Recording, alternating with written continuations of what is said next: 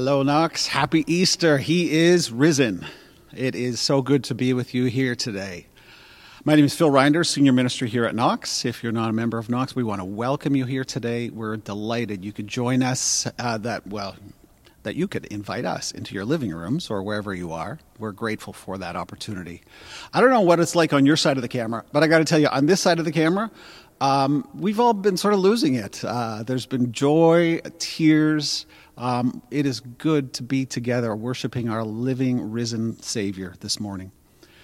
We're going to read, well, we've read Scripture. Um, we're going to reflect on that. Join me in a word of prayer right now. Heavenly Father, we are grateful for this momentous day, for the brilliantly beautiful good news of Christ who has risen.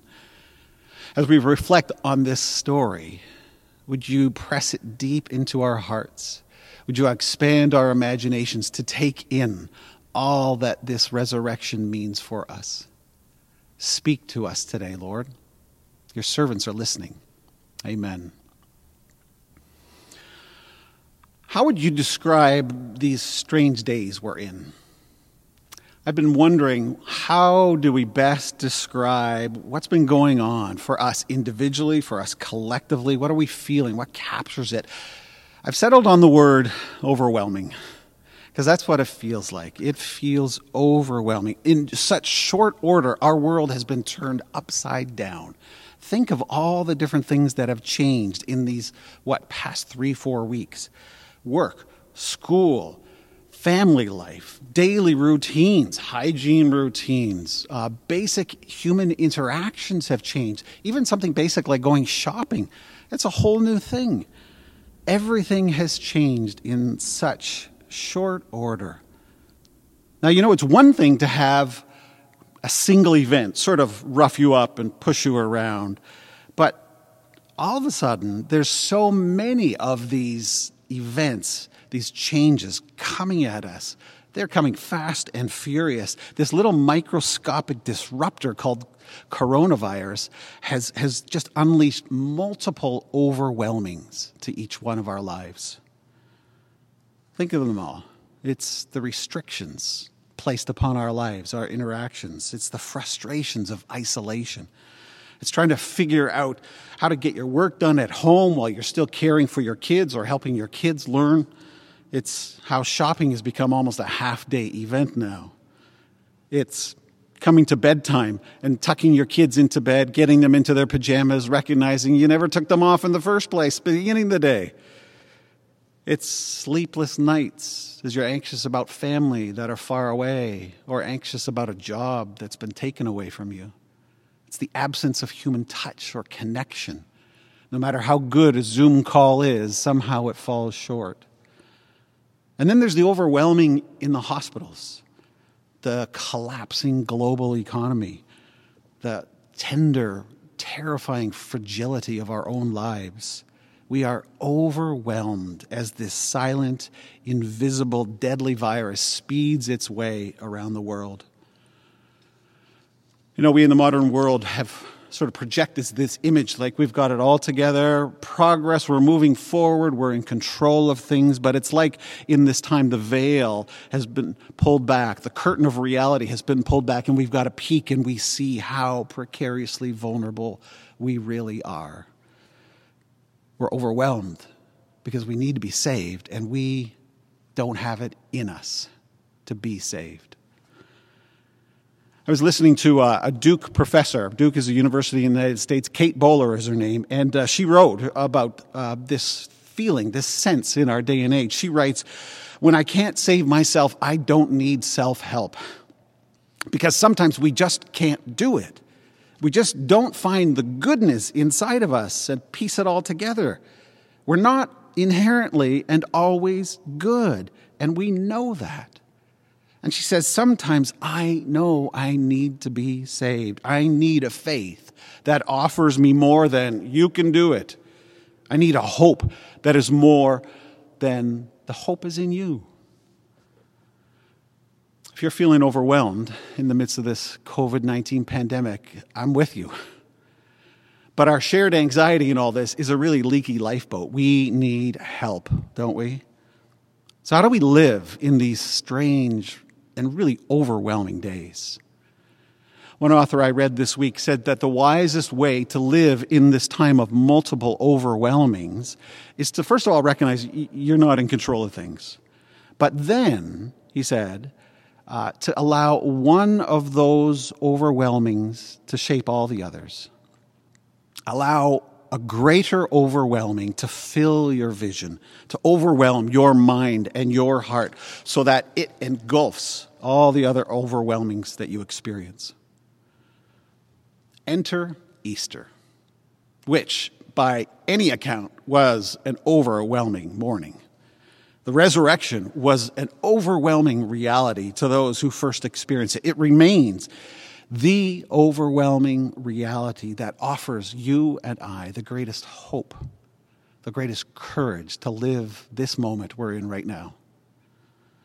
Now, I know Easter's become, you know, sort of sentimentalized by a lot. You know, it's become Easter bunnies and chicks and chocolate and flowers, you know, a metaphor for spring, for new life. But the pandemic realities we face should put a full stop to that sort of sentimentality because really, is the Easter Bunny going to help? Writer and priest Tish Harrison Warren puts it pretty plainly. She says this Don't bother me with metaphor and symbol. The resurrection is either the whole hope of the world, the very center of reality, or Christianity is not worth your or my time. We need strong medicine, is what we need. Now, I recognize some of you watching this live stream may not be a follower of Jesus, may have a lot of questions about the whole Christianity thing. And if you have never explored Jesus, if you have questions about the resurrection, can I urge you to talk to us? All of us at Knox, our staff, we would be l- delighted to interact with you, to wrestle with you about the questions you have about Jesus, about the resurrection. Those are important things, and I can't urge you enough to engage the reality of the resurrection for yourself. Because if it is true, then the resurrection of Jesus is the most overwhelming fact of the whole universe. It is the center point of history on which everything turns. The resurrection, then, is the power to overwhelm death or destruction that overwhelms and meets up full on uh, violence and viruses.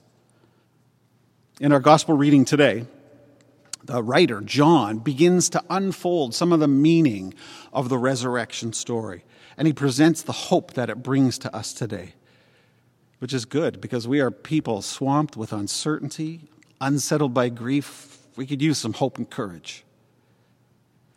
John is showing us that the resurrection is the first day of something new. He says, early on the first day. Now, of course, it was the first day. It was a Sunday, first day of the week. But John means more here. Remember how John introduced his whole gospel story? The very first lines John says, In the beginning was the Word. And he introduces us to Jesus. And he's echoing the words of Genesis, which also begins, In the beginning. And John is saying, In this Jesus Christ, there is a new creation beginning. And now, in this resurrection story, as he says, on the first day, John is saying, This is the first day of new creation. A new creation has been born of this unprecedented miracle, the resurrection of Jesus from the dead. This is a resurrection, not a resuscitation, not a dead body that is now alive. This is a new living being, Jesus Christ.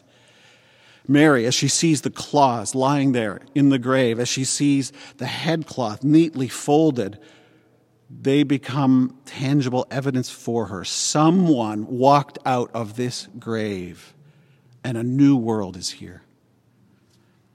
And you see this in another little detail in John's gospel. Mary's standing outside the tomb. She's just gutted, right? Overwhelmed with grief and sorrow. She's crushed, undone by this sorrow. She didn't come expecting a resurrection. Like she came hoping to find a dead body. That's what she came for. She was going to prepare Jesus' body for its burial. And so a resurrection, it was as improbable to Mary as it is for a whole lot of us. And so, Mary, as she's weeping, she sees someone off to the side and she first thinks that's a gardener. And her answer there is wrong in one way, but right in a very deep, profound way, because this, remember, is the first day of the new creation, and Jesus is the beginning of it. And Mary was looking at the first day of new creation with a new heaven and a new earth. And in the appearance of this gardener, God walks among humanity once again, not now in the cool of the evening, but now in the dawn of a new day of new creation. The new world has been born through the resurrection of Jesus. And it's a new world that fulfills the very purposes of the original creation of God. We were meant to live with God in communion, to enjoy his presence, to, to, to experience that loving relationship. Of course, our sin has separated us from that.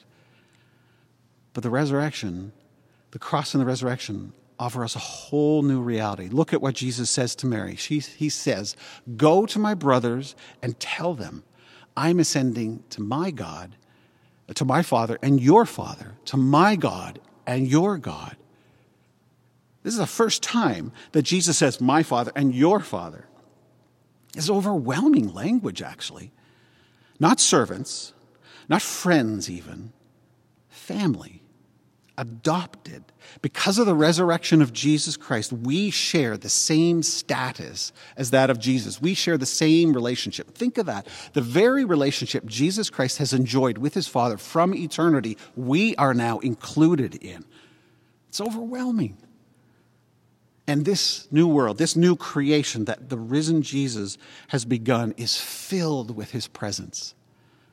Right here right now, right where you are, the risen Jesus is very present.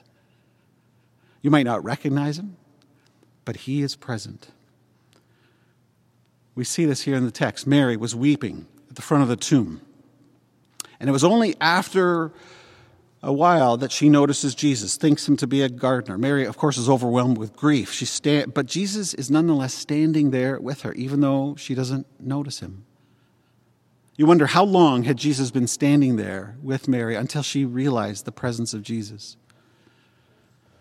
Makes me think how long has Jesus been standing with us in this pandemic? With all our overwhelmings that we feel, how long has Jesus been standing with us until we're able to recognize his presence with us? These past few weeks, of course, have, have clouded our vision. Probably a whole lot like Mary, clouded it with grief and anxiety. And yet, this world is filled with the presence of the risen Jesus Christ. He's been standing by you all along. Today, my prayer is that you would hear his voice because he's near you, right here, right now, in the middle of all our overwhelmings. And all it took, all it took was one word Mary sees a whole new word, world through one word. Mary's able to see new creation. With one word, Mary's whole world, it just pivots, it turns. It pivots from despair to joy. Jesus speaks her name, and her overwhelming grief turns to overwhelming awe and joy and wonder. Listen to this text. Thinking he was the gardener, Mary said, Sir, if you have carried him away, tell me where you have put him, and I will get him. And Jesus said to her, Mary. And she turned towards him and cried out in Aramaic, Rabboni. She turned to Jesus. Now think about that turn for just a minute. It probably took what, one, two seconds for her to turn from her grief to Jesus with this full realization that it was Jesus.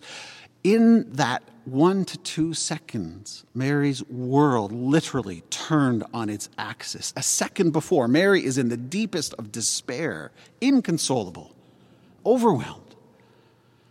And a second after this turn, she is experiencing overwhelming joy, delight, unbelievable.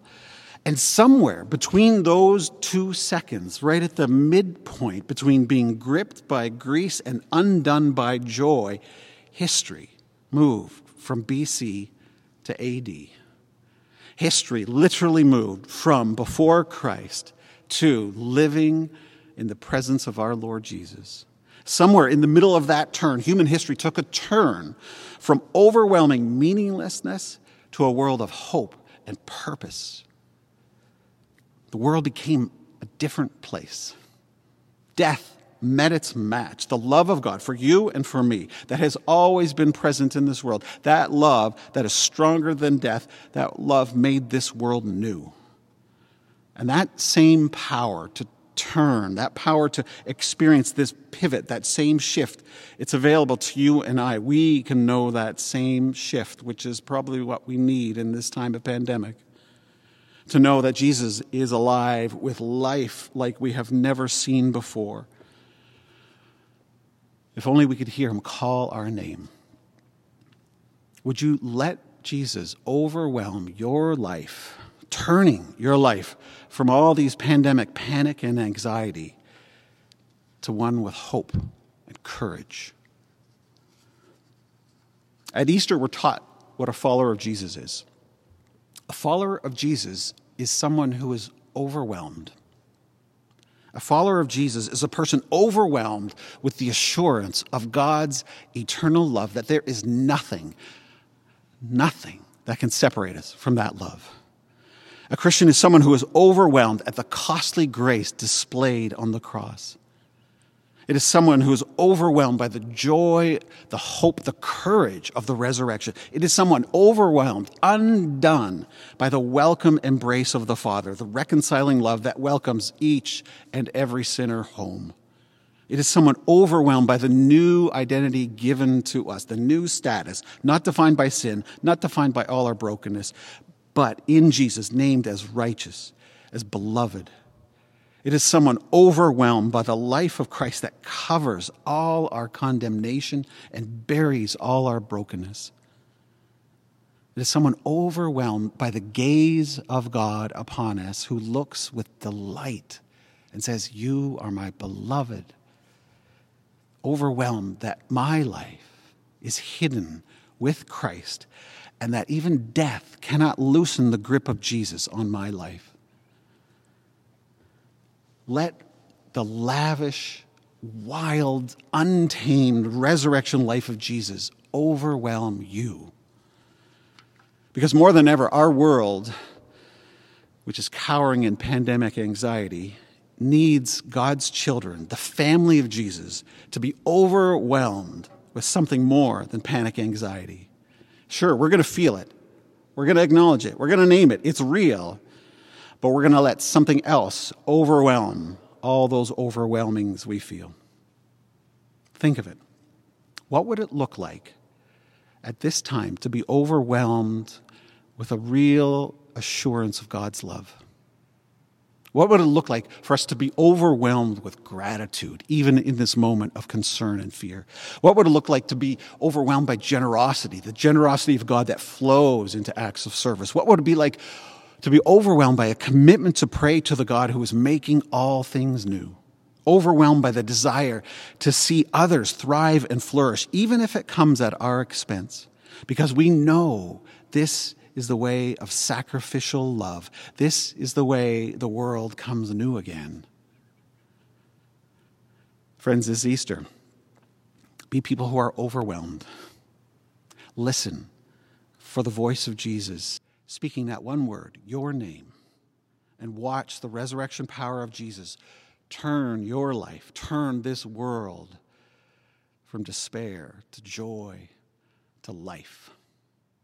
In the name of the Father, and the Son, and the Holy Spirit. Amen. Would you pray with me? Jesus, we live at a time that for most of us, we've never seen anything like this and it can fill us with so much fear and anxiety, worry, concern, and we can feel overwhelmed by this. Jesus, would you overwhelm us with your love?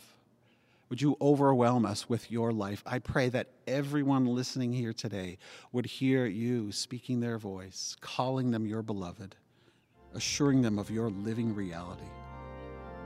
In the name of Jesus, we pray. Amen.